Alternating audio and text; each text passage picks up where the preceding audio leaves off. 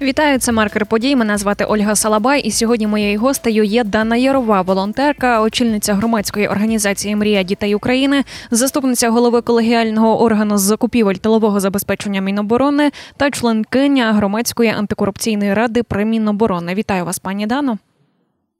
Вітаю. Для розв'язання конфлікту Міноборони та Держаудитслужби напрацювали дорожню мапу. Поясніть нам, будь ласка, що це за мапа і чи допоможе вона врешті вирішити усі проблеми із закупівлями? Ви знаєте, вчора було дещо, ем, скажімо так, ем, комічна історія з, е, скажімо, з комітетом, який був зібраний, який розглядав це питання. Присутніми були і представники е, парламенту, і представники е, комітетів по нацбезпеці, і по податковій політиці, і е, також був присутній представники уряду і народні депутати. І ви знаєте, коли описуєш цю, цю ситуацію, абсолютно всі говорять про те, що висновки держаудиту вони абсурдні в своєму по своїй суті, але ніхто не хоче на себе брати відповідальність по вирішенню цього питання. Е, чому ж вони абсурдні? Давайте розберемося, тому що. Саме по на прохання Міністерства оборони е, цей держаудит був проведений. Ініціатором держаудиту було Міністерство оборони. Держаудит був проведений по 2022 року. І е, якщо брати е, за основу те, що написала Держаудитслужба, вони написали, що весь прибуток постачальників ми сприймаємо як збитки державі, то тоді е, постачальникам потрібно, а вони вже сплатили податок на прибуток, тому що податок на прибуток платиться по кінцю року. Тобто вони податок на прибуток вже сплатили. То далі йде така абсурдна ситуація, яку я описувала на комітеті. Далі має е, бути повернутий податок на прибуток з бюджету цим компаніям, а ці компанії мають е, повернути прибуток в бюджет. Е, те, що це протирічить Конституції, те, що це протирічить господарському кодексу, здоровому глузду, це взагалі не обговорюється. До речі, Е, на те, що посилається Держаудит на 335 постанову Кабінету міністрів, де не вказане поняття прибутку, е, Держаудит сказав, що а ми думали, що ви мали на увазі, що всі підприємства, які працюють з Міністерством оборони, вони працюють без прибутку. Це це от я вам просто пряму мову кажу. Що далі з цим всім робити? Ну я ж кажу, що е, знаєте, коли сидить там, от у нас я не знаю, у нас було людей 50 чи 60, і всі розуміють абсурдні ситуації, е, е, просто дивуєшся з того, що всі розуміють, що це ну просто на голову не налазить, але ніхто не хоче на себе взяти відповідальність стосовно того, як вирішити цю проблему. Тобто е, комітет говорить, що це не їх е, взагалі е, питання.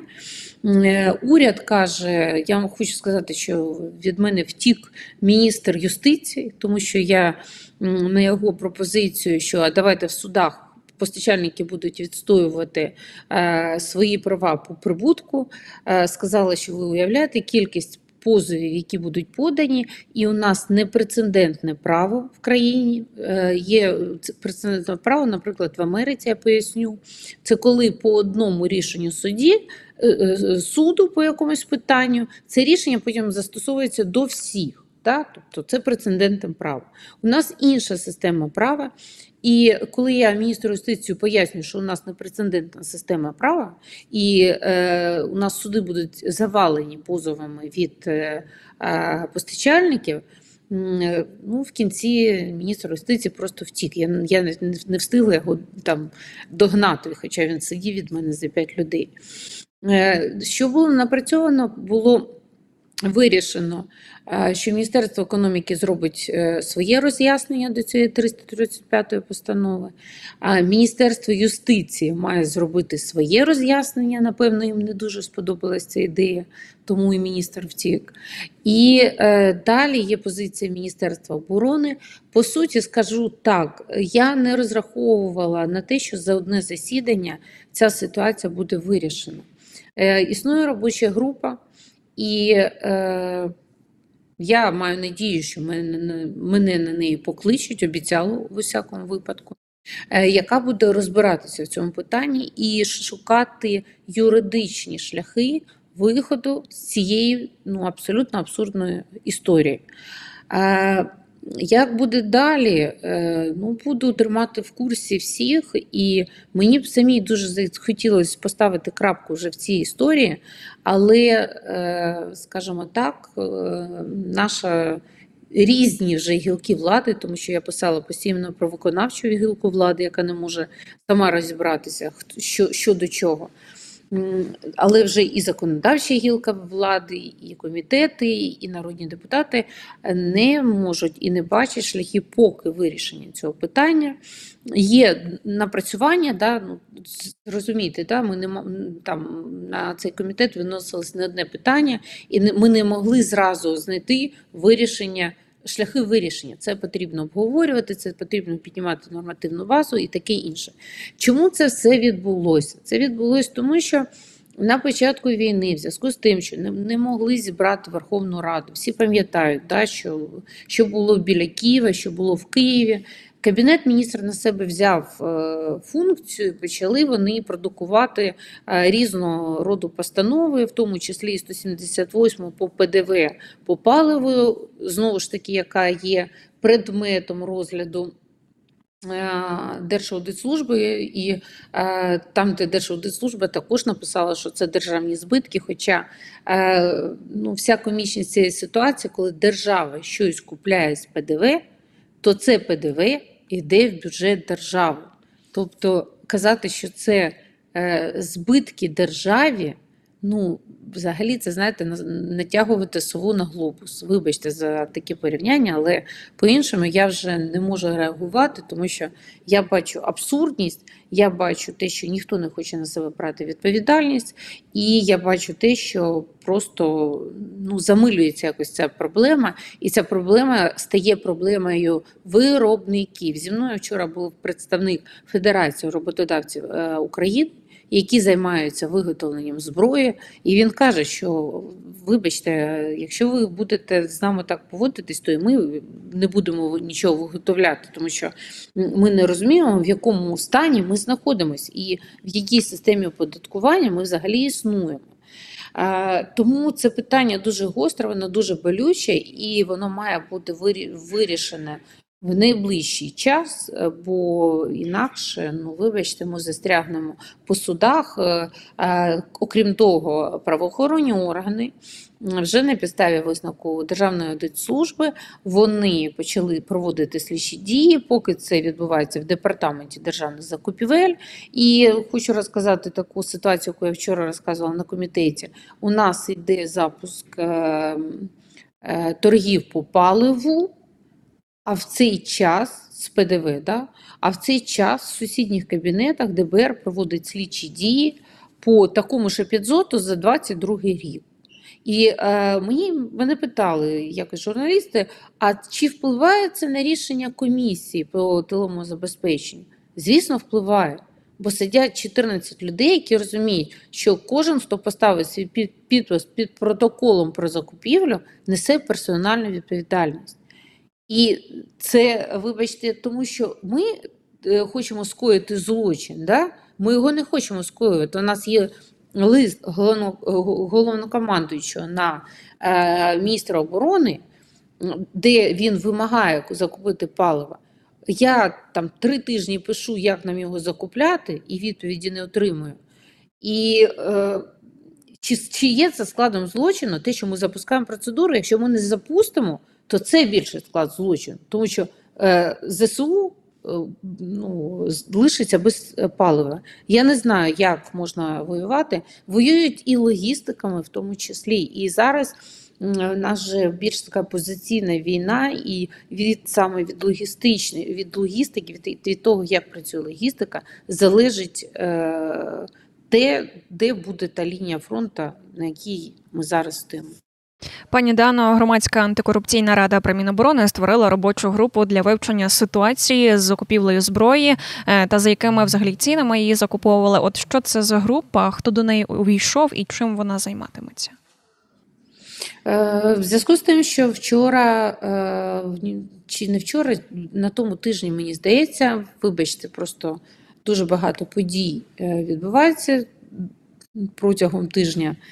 Е, Мені здається, чи на тому тижні, чи чотири дні назад, не пам'ятаю, в Нью-Йорк Таймсі, в виданнях е, європейських, таких е, дуже серйозних урядових, вийшла стаття щодо закупівлі Міністерством оборони у одній з приватних е, компаній е, зброї в рази вищі, ніж е, вона є по ринку.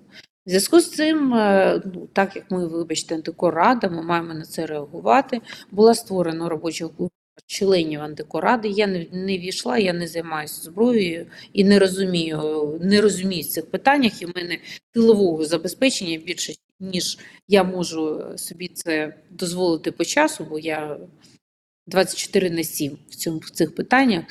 І ще є держаудит, да, і ще є Кабмін і уряд, який не хоче між собою вирішити це питання. А Вона була створена з е, членів е, нашої антикоради, і зараз будуть запити на Міністерство оборони щодо е, цін, за якими закупляли, щодо порівняння цих цін, і щодо чи підтвердження, чи, вибачте, не знаю, українською, опроверження да, інформації, викладений в цій статті. Спростування. Спростування, да, чи спростування інформації викладені в цій статті. Ми маємо на це реагувати в зв'язку з тим, що ну, ми для того і, і створені, да, щоб реагувати на якісь е, скандальні. Е, Корупційні е, історії, а ігнорувати таке серйозне видання, як New York Times, ну тут вже просто немає можливості. Зараз, до речі, теж шириться інформація про появу неякісних турнікетів на фронті. Поліція взялася розслідувати цю справу, і наразі немає ніяких ні імен, ні посад, але все ж таки, хто може бути до цього причетним, і взагалі як так можна нехтувати порятунком наших військових? Е, Мова йде про великі що ж- партії цих турнікетів. А чого ж немає, немає прізвиць, господи, я їх називаю у кожному етері. Е, давайте так. Є у нас командування медичних сил. Е, Колись, е, в- коли я ще була в волонтерському десанті в 16-17 роках, е, закупівлями е, медицини також займалося е, департамент державних закупівель. Потім це було департамент медичний був розформований і виведення, виведено в командування медичних сил. У них є свій бюджет. Очолює це командування медичних сил, така собі генерал. Генеральша, да? фемінітив, Тетяна Оснащенко. Е, Хотілося б ще додати, за моєю волонтерською діяльністю ще в 2014 році в е, департаменті медичного був такий собі, така собі людина на прізвище Прудковський, який, е, скажімо так, був е, ну, схоплений нами на корупційних схемах неодноразово. І десь в кінці 2014 року ми домоглися того, що він був звільнений з Міністерства оборони. Так от Тетяна Оснащенко дістала його з якоїсь шафи, стряхнула з нього нафталін і взяла в себе, до себе в зам. Е, Більш безпринципної людини е, і цинічної людини, ну, ну не можу сказати, що це, напевно, саме більше безпринципна людина в моєму житті, але нічого хорошого про цю людину я не можу сказати. У нас є два прізвища вже. Да. Е, Перше, це людина, яка очолює командування медичних сил. Да? Е, І у нас є друга людина, яка, я, так розумію, займається закупівлями, бо він займався закупівлями завжди. Це Прудковський. Е, Чому ж немає прізвищ? Ось вам прізвище. Е, Щодо турнікетів, і щодо того, що те, що говорить пані Тетяна, є брехнею.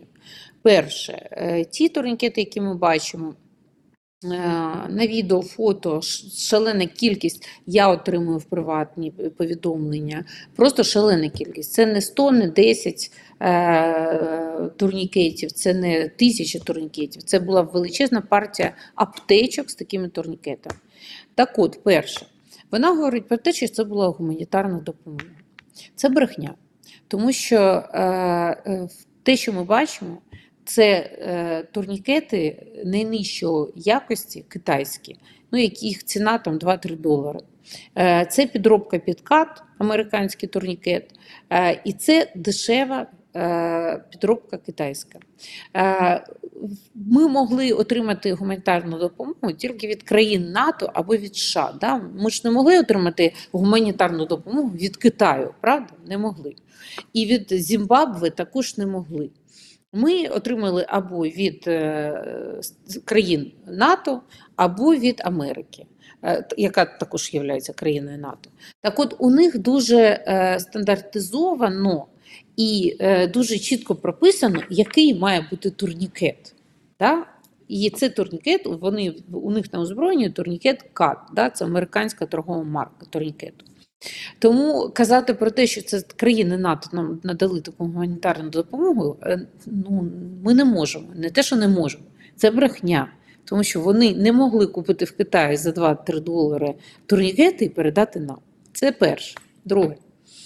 В зв'язку з тим, що ми бачимо на фотографіях в складі аптечки радянський ІПП, індивідуальний перев'язальний пакет, пакет говорить нам про те, що е, ці, е, ця гуманітарка, як каже пані Тетяна, пройшла склади Міністерства оборони.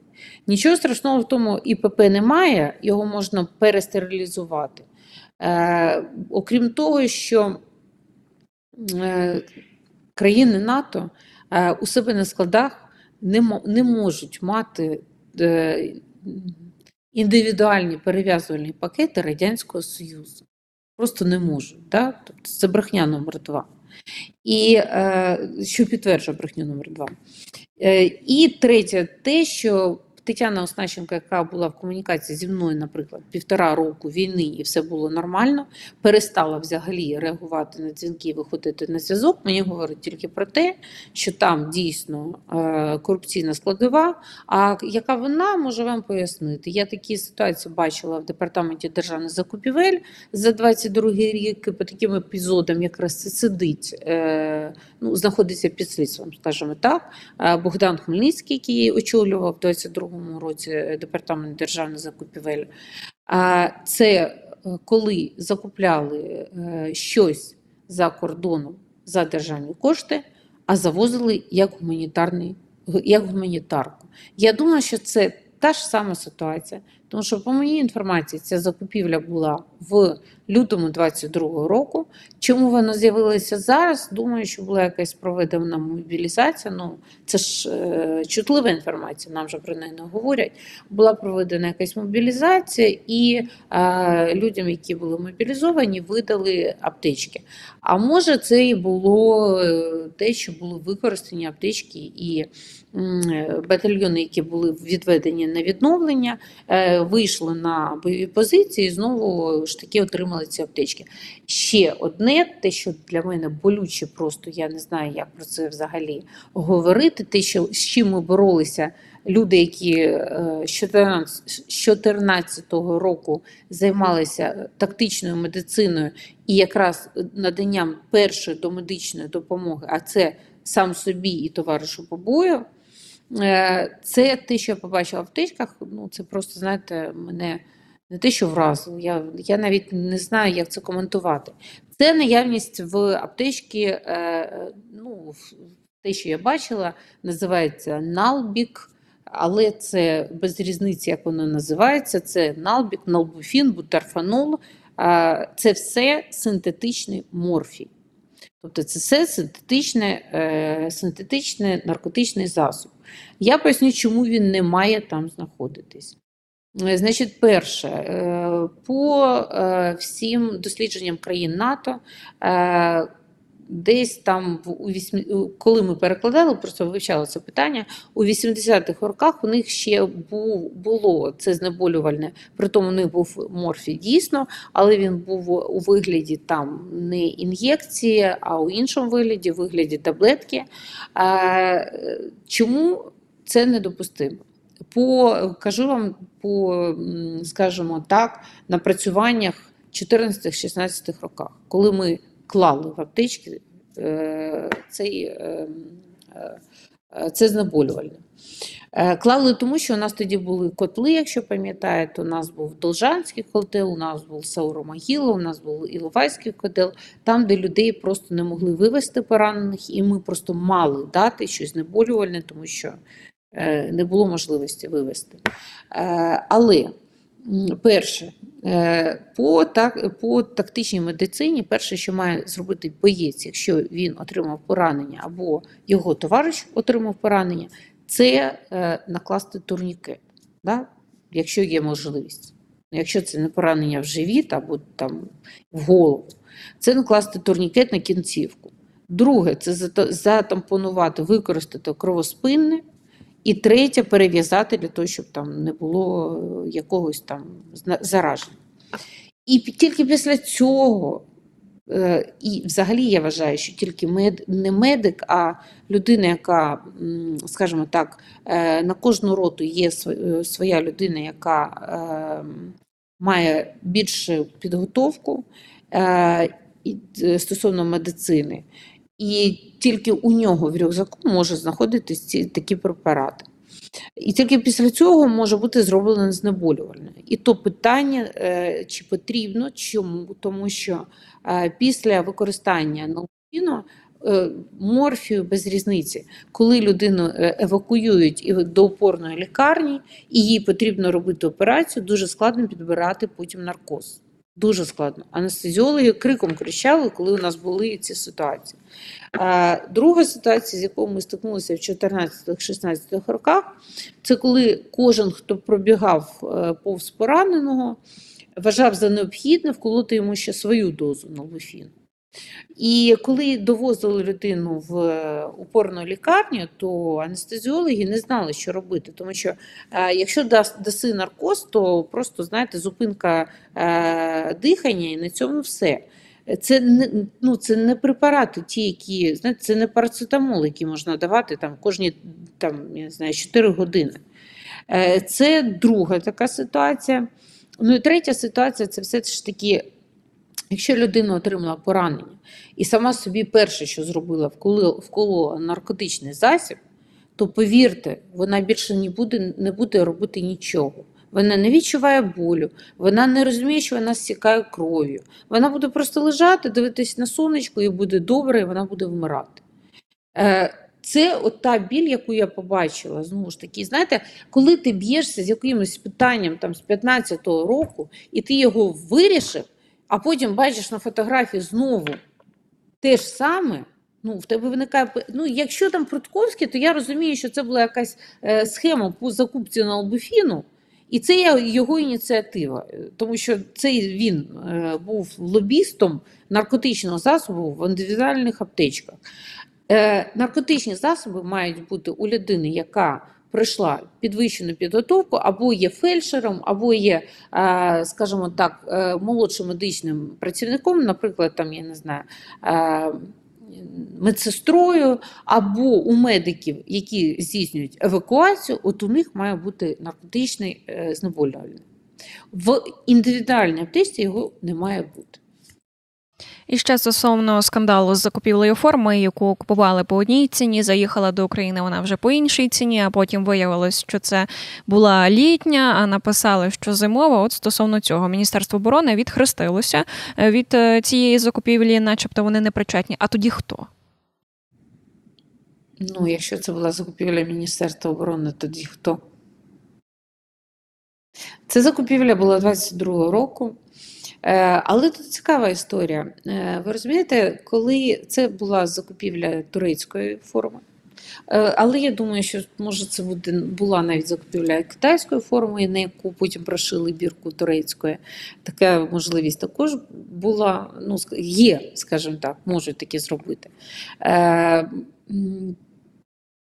Це закупівля 22-го року, якщо ви пам'ятаєте, там з червня 22-го року я бігала, кричала, що у нас не запускається процес у вітчизняних виробників по пошиттю зимової форми.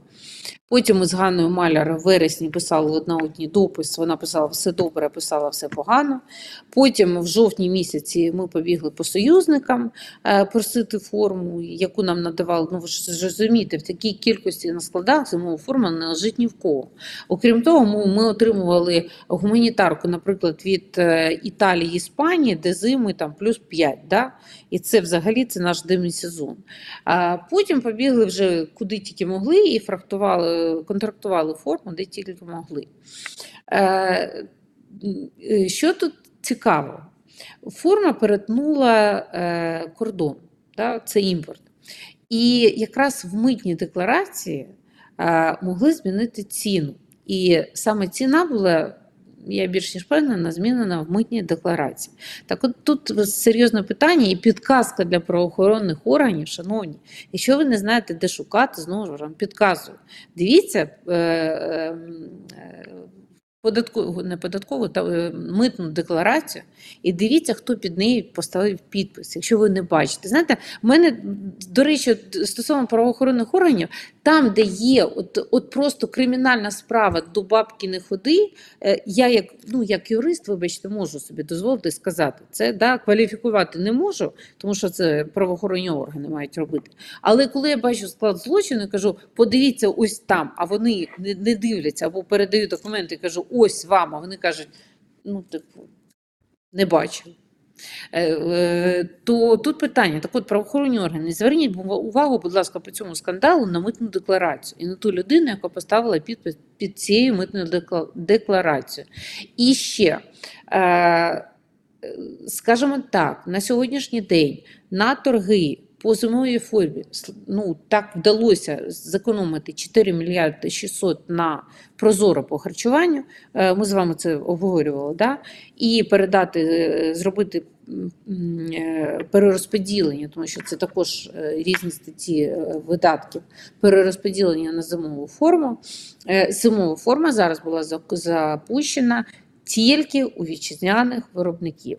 Окрім того, був від зараз має бути відновлений наказ е, по Міністерству оборони, е, такий собі 375 стосовно прийомки цієї- форми, як це було до війни, з можливістю вилучення з кожної партії взірця, відправлення на експертизу, перевірки тканини, перевірки наповнювача, підкладки такого іншого.